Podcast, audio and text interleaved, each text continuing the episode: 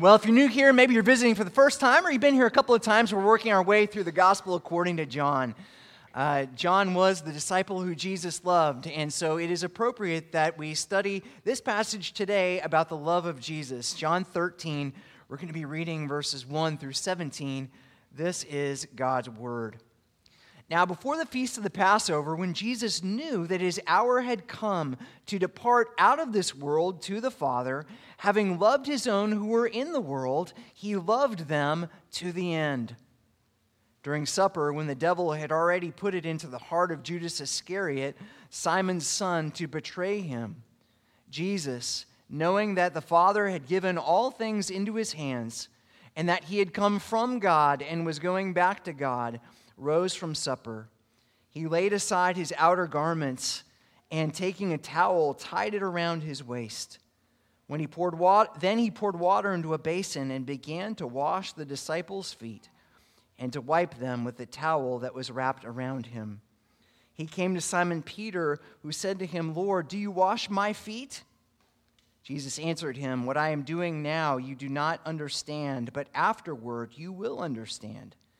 Peter said to him, You shall never wash my feet. Jesus answered him, If I do not wash you, you have no share with me.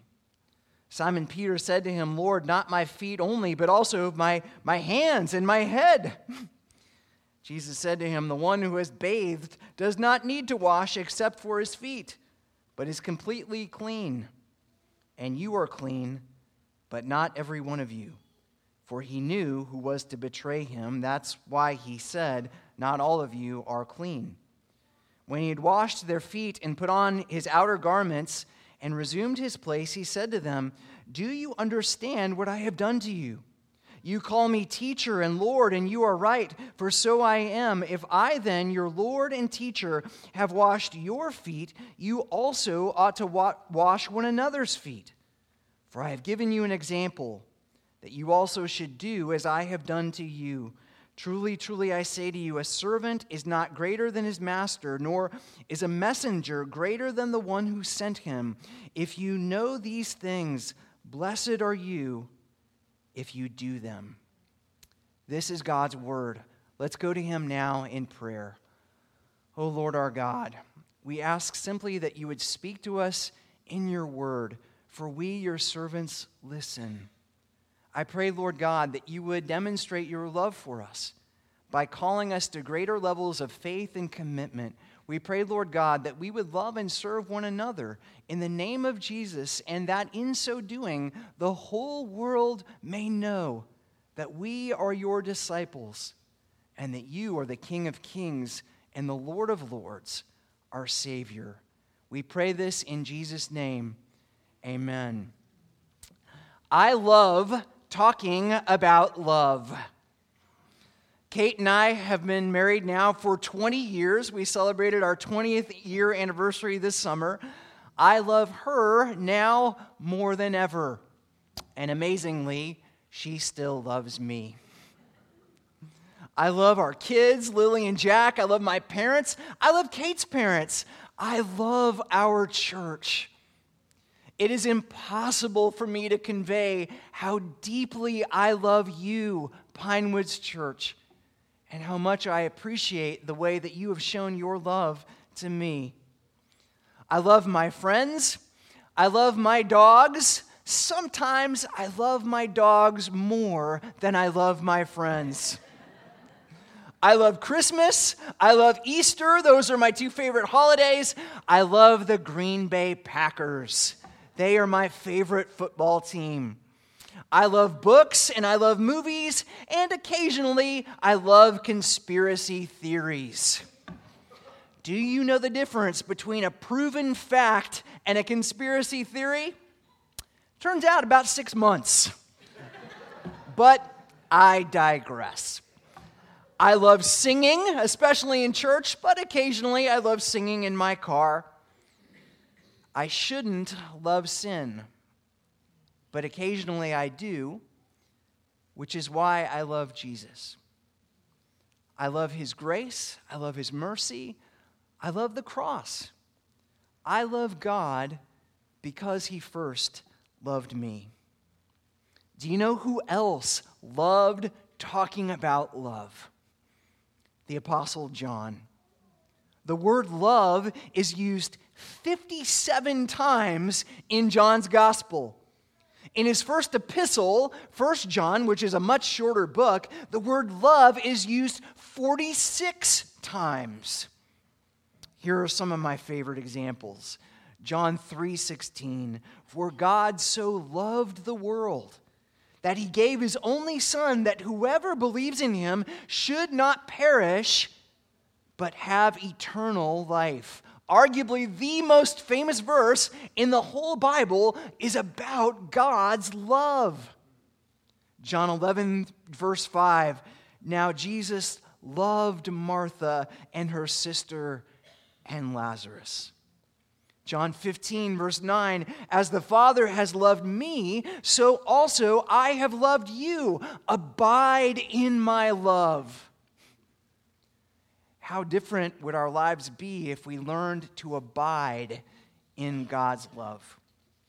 How different would our world be if we were able to abide in his love? John 15, verse 12. This is my commandment that you love one another as I have loved you. So simple, so profound, and yet so very difficult to do. 1 John verse 4 chapter 4 verse 8 anyone who does not love does not know God for God is love. It's worth noting that John was known as the disciple who Jesus loved. That's not to say that Jesus didn't love all the disciples, he did.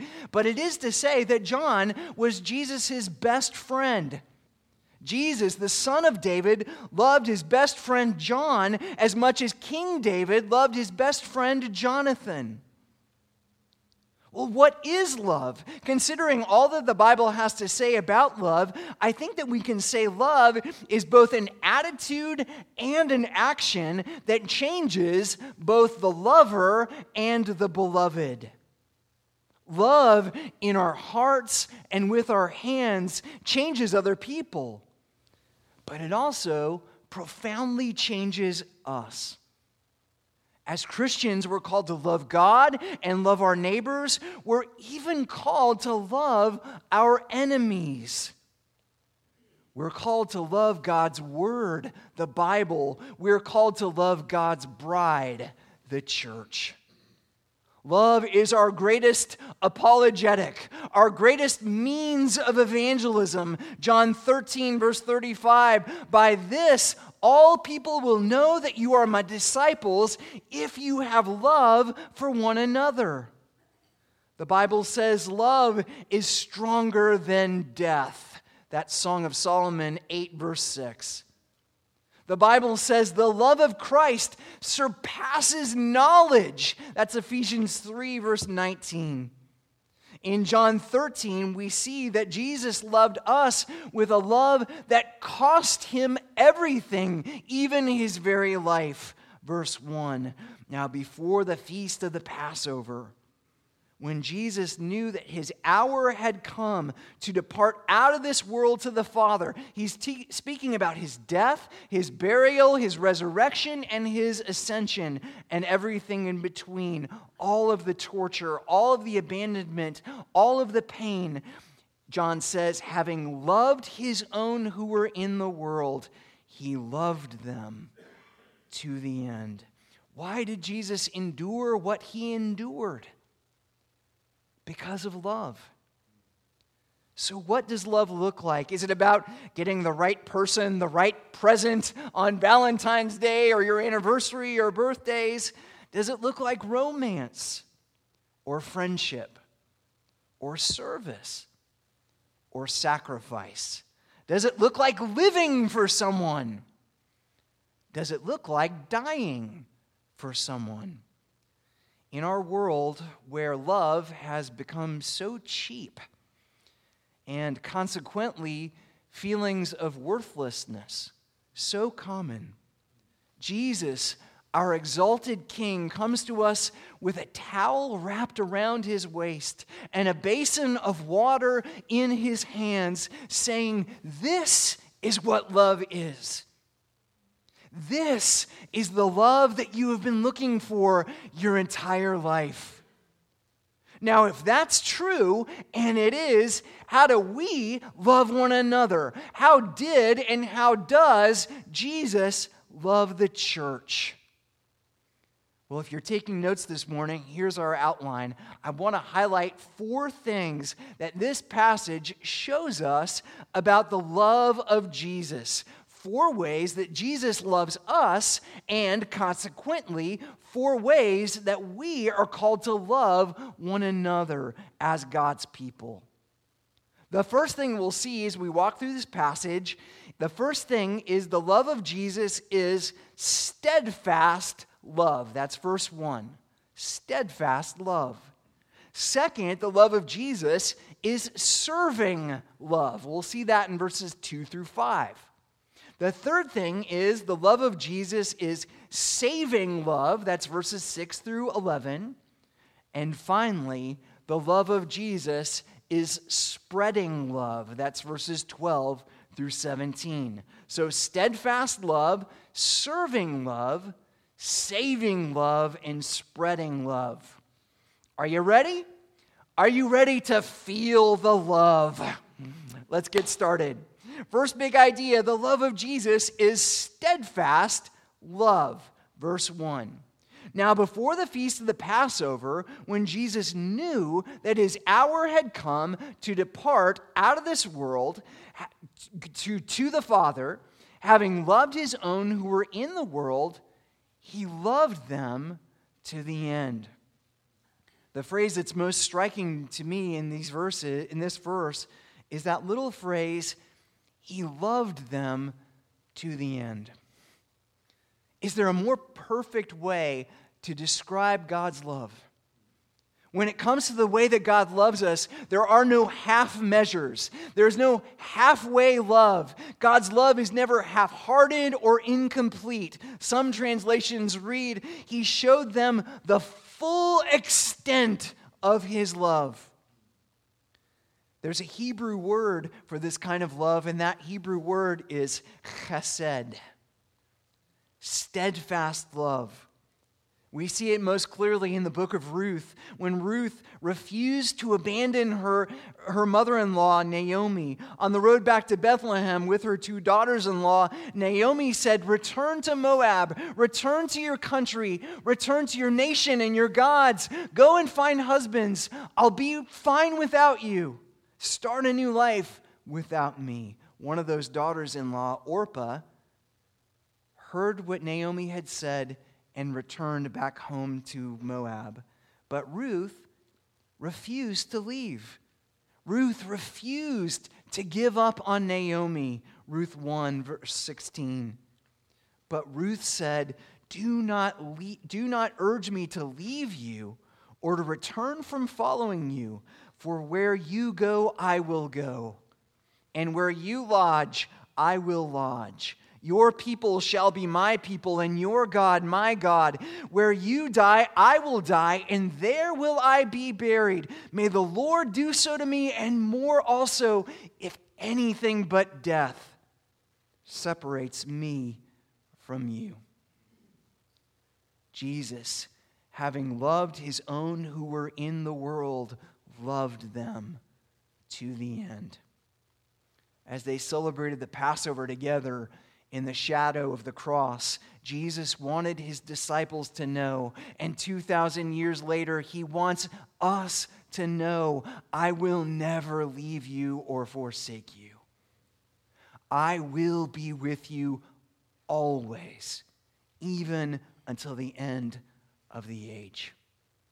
So, if that's how God loves us in Christ and through Christ, how then do we love one another? How do we love one another in a way that reflects the steadfast love of Jesus? Well, loving others with steadfast love means never giving up on people. It means loving people even when it's hard. It means loving people even when they frustrate us. It means loving people even when we disagree. It means loving people even when they disappoint us, even when they demand their inheritance and run off to the far country. Steadfast love scans the horizon, waiting for our prodigal children to come back home. Steadfast love says, I forgive you. I forgive you today, and I will forgive you tomorrow, and I will forgive you every day and every tomorrow until Jesus comes again or until God calls me home to glory. Steadfast love means Jesus washing Peter's feast, feet, knowing that Peter would deny him. Steadfast love means Jesus washing the feet of Judas Iscariot, knowing that Judas would betray him. Steadfast love means reaching out to people who never reach back. It means finishing what you start. It means keeping your promises. It means fulfilling your commitments. Sally Lloyd Jones paints this beautiful word picture in her book, The Jesus Storybook Bible. She says this But all the stars and the mountains and the oceans and galaxies and everything were nothing compared to how much God loved his children. He would move heaven and earth to be near them always. Whatever happened, whatever it cost him, he would always love them. I once heard it said that when love doesn't cost something, it isn't worth anything. I think that's true. If love is just a warm feeling that we have in our hearts, it's not really love. If God falls into and out of love with us, depending on our performance, de- depending on the steadfastness of our love for Him, then it's not really love. True love is love in action. True love is sacrificial. True love is steadfast. Jesus loved them and loved all of his disciples to the very end. Because of Jesus, nothing can separate us from the love of God. Nothing. Steadfast love. Second big idea the love of God is not only steadfast love, the love of God is serving love. Now, we know from the other gospel accounts that the dinner conversation that night before the Passover turned to the discussion of who would be greatest in the kingdom of God. The disciples were arguing with one another that when Jesus comes and is seated on the throne and all the nations gather around him, who is going to be at his right hand? Who is going to receive the place of honor? Will it be Peter or James or John or one of the other disciples? Someone else? One of the commentators that I read this week called it the stupidest argument in the history of the world which is saying something. Perhaps it's an overstatement given that uh, talk radio exists, but it's definitely in the top 10. It's kind of like 12 turtles arguing about who's the fastest. Technically, there's probably a correct answer, but does it really matter? The fastest turtle is still slow compared to the hare, and the greatest of the disciples is still very not great compared to Jesus. So the disciples are going back and forth. They're having this ridiculous argument. And then, in the middle of it all, a hush falls over the room as Jesus, their rabbi, their king, the one who is truly the greatest in the kingdom of God, wraps a towel around his waist, bends down, and washes the disciples' feet. An act that is so menial, so lowly, so degrading, so disgusting that even Hebrew slaves were not required to do this. It was beneath even the slaves among the people of Israel. Verse 4.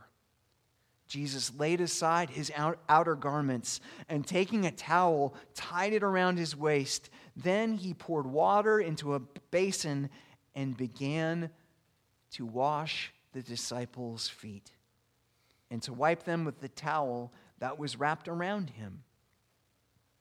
The king became a servant. The king became lower than a servant. The king became a slave. That's how much Jesus loves us. Jesus takes the lowest place. He does the lowest job. He does it freely. He does it willingly. He does it without even being asked. What's interesting here is that instead of dismissing the idea of greatness, saying as Christians we should not pursue greatness, that's not what Jesus says. Instead, he says, Allow me to redefine greatness. You want greatness? Good. You want to change the world? Good. You want to leave a legacy? You want to live a life that matters? Let me show you how. Who is the greatest in the kingdom of God? Who is the one who changes the world? The world says it is the one who is served. The rich, the powerful, the famous, the benefactors, the kings, Bezos and Zuckerberg and Bill Gates and Elon Musk, Tom Brady and Michael Jordan and Nick Saban.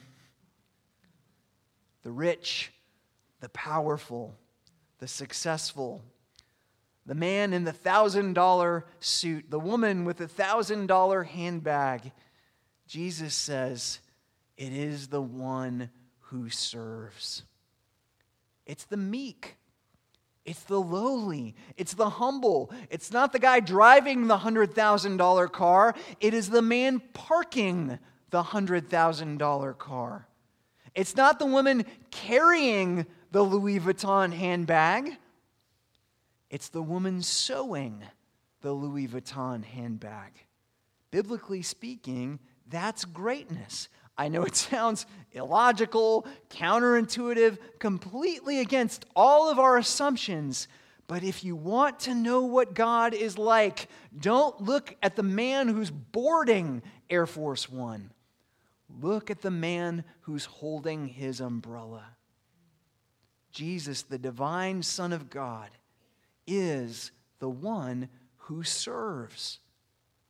Now, if that's true, and it is, how do we love other people the way Jesus has loved us? What does that look like for us? Well, maybe it involves finding the least uh, glamorous job in your house. the job that nobody wants to do, whether it's cleaning the bathroom or washing the dishes or feeding the dogs or, or taking care of something and then doing that job without being asked, without complaining, without grumbling, without sort of shifting the blame to other people. Maybe it looks like in the church doing the job that very few people want to do, something that no one else sees. The kind of job where you're not up front, the ty- kind of job where you're not receiving any credit, the type of job where you have to be here at 8 a.m. on a Sunday morning. And instead of enjoying your coffee and sleeping in a little bit, you're running cables or, or programming computers or unlocking doors or making coffee. The kind of things that nobody but God will ever see. Whatever it looks like for you, the question is are you willing to humble yourself in order to serve other people like Jesus did? Are you willing to love like Jesus loved, with a towel wrapped around your waist and a basin of water in your hands? That's servant love. And servant love changes the world because servant love, the love of Jesus, sets us free. Third big idea the love of Jesus is saving love. Verse 6 Jesus came to Simon Peter, who said to him, Lord, do you wash my feet? Jesus answered him, What I am doing you do not understand now, but afterward you will understand. Peter said to him, You shall never wash my feet. Jesus answered him, if I do not wash you, you have no share with me.